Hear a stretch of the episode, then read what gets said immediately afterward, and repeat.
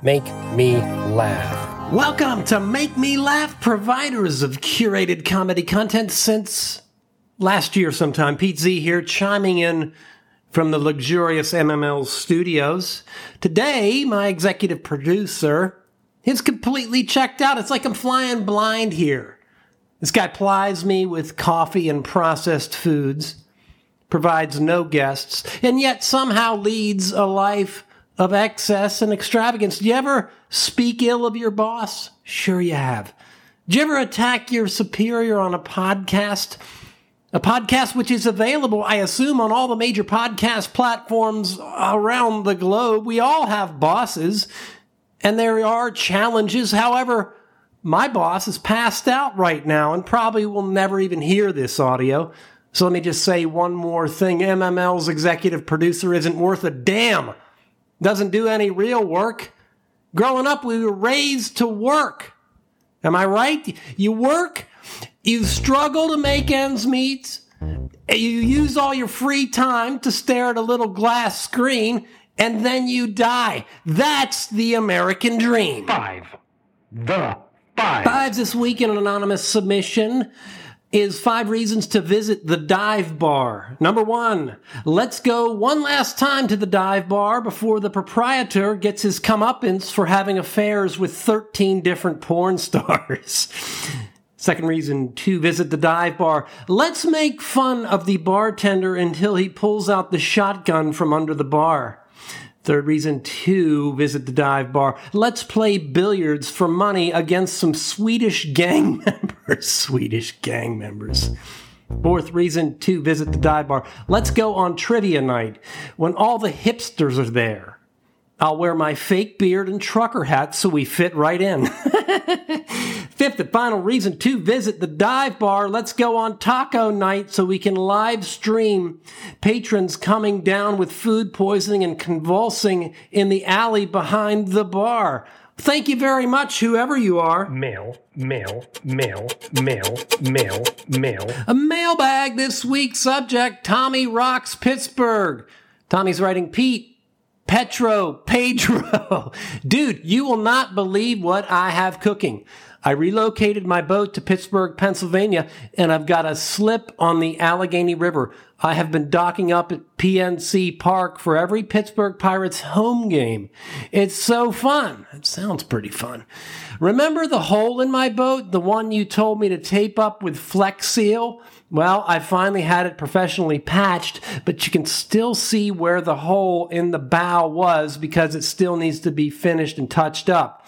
Anyway, I keep telling all the Pirates fans that the hole in the boat was caused by a home run ball.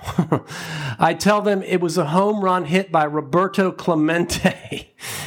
I think it's a genius way to pick up the ladies. Dude, I'm going to be rocking it on the river all summer. Come up for a game and we'll hang out. Signed, Tommy. Well, well, well, Tommy, you've done it again. You wriggled your way out of a series of fiascos that spanned the entire eastern seaboard. And even this new Pittsburgh pace uh, uh, endeavor seems good but I fear it may not last. First of all, what is your plan for the Three Rivers Regatta? Look it up, folks. It's quite the affair. I'd love to see you participate in the festivities in your yacht, Tommy. I believe you might win a prize for being the most eclectic boat captain on the water. Now, with regard to your little baseball yarn on the shores of the Allegheny, I must inform you, sir, Tommy, that PNC Park, a wonderful uh, facility, only opened in 2001. The great Roberto Clemente sadly passed away in a tragic accident in 1972. So your story, while captivating and mesmerizing, is slightly off from a timing perspective by about 30 fucking years. Pete Z sounds like.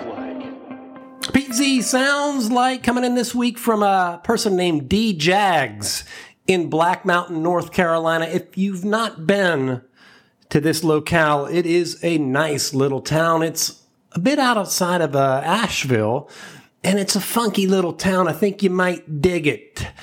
Number one, Pete Z sounds like the guy in the meeting that won't turn down the volume on his laptop. Dude, we don't want to hear the chimes and sound effects as you log on and read your messages. Either turn the shit down or resign from the organi- organization effective immediately. Pete Z sounds like the guy on YouTube that posts videos reviewing different brands of running shoes. Thanks for providing information we can already get on 79 different websites. Pete Z sounds like the guy that always has a conspiracy theory to share. Thanks. I'm living on a steady diet of facts, fiber, and fructose corn syrup. Good one, my friend D Jags. Corn, it keeps coming up on this podcast. We've spoken about it. We've covered the ills of corn and corn based products. Not a week goes by someone doesn't message me regarding some corn topic. And I will say once again, big corn, watch it. MML's got it out for you.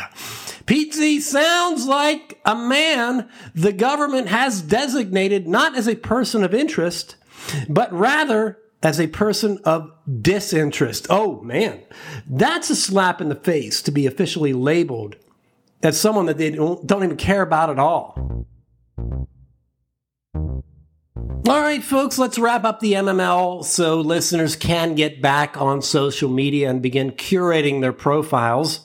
While Pete Z curates comedic content in solo mode here at the studios, operating blind because the EP is AWOL. I don't know if he's passed out in a car, holed up in his home of record, or down at the gym repping out on an incredible forearm workout. But such is the lot of a content curator. Thank you very much for joining MML today. If you like the MML product, please share it with your comedy colleagues. And remember that the only way to survive in a world ruled by algorithms is by maintaining forearm dexterity, banishing AI controlled unicorns from your home of record, consuming copious amounts of corn and corn based uh, products. So I will see you next week.